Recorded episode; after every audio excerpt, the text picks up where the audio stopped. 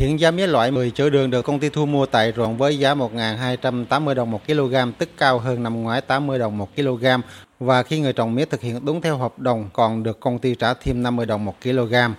Với năng suất đạt từ 130 đến 150 tấn 1 hecta, trừ các khoản chi phí đầu tư nông dân còn lãi từ 40 đến 50 triệu đồng 1 hecta, mức lãi cao nhất so với những năm gần đây.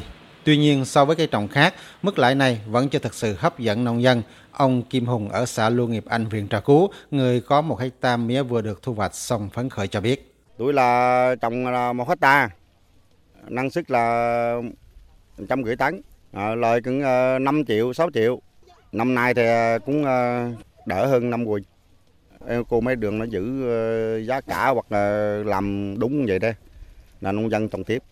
Tỉnh Trà Vinh có hơn 1.100 hecta diện tích mía, trong đó có khoảng 80% tập trung tại huyện Trà Cú. Với diện tích hiện tại, sản lượng mía trong tỉnh vẫn chưa đáp ứng được công suất tiêu thụ của nhà máy đặt trên địa bàn.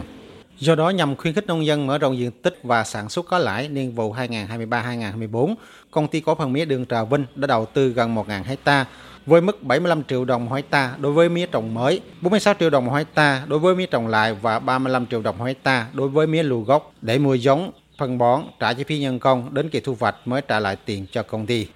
Chính quyền địa phương cũng thực hiện nhiều cơ chế chính sách, tổ chức sản xuất, giải pháp thăm canh mía nguyên liệu, ứng dụng khoa học kỹ thuật để nâng cao giá trị sản xuất trên đơn vị diện tích. Theo đó, sản lượng và chất lượng mía tại Trà Vinh được cải thiện dần sau thời gian bị nông dân quay lưng.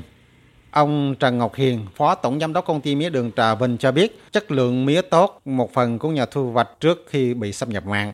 Hiện bình quân mỗi ngày, công ty nhập lò từ 2.300 đến 2.500 tấn mía nguyên liệu để thu hoạch dứt điểm ngày trước Tết Nguyên đán. Vùng chúng ta là sau Tết Nguyên đán thì chúng ta hay bị xâm mặn. Nó rất ảnh hưởng đến cái chất lượng mía của bà con, rồi là ảnh hưởng đến cái chế độ chế biến, chế biến nữa. Thì chúng tôi muốn là làm sao mà càng sớm càng tốt. Năm nay chúng tôi đã đạt được cái đó. Mừng là đến hiện nay thì cái cái công tác thu hoạch và sản xuất thì đang rất thuận lợi giá mía thì năm nay thì cũng tốt rồi ờ, bà con trồng mía thì ờ, cũng ờ, đạt được sản lượng.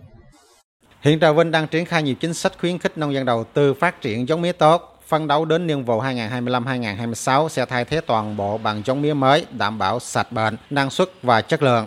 Với giải pháp này, tin rằng người trồng mía trên địa bàn sẽ thu lãi cao hơn trong các vụ tới và nông dân tiếp tục gắn bó với cây mía.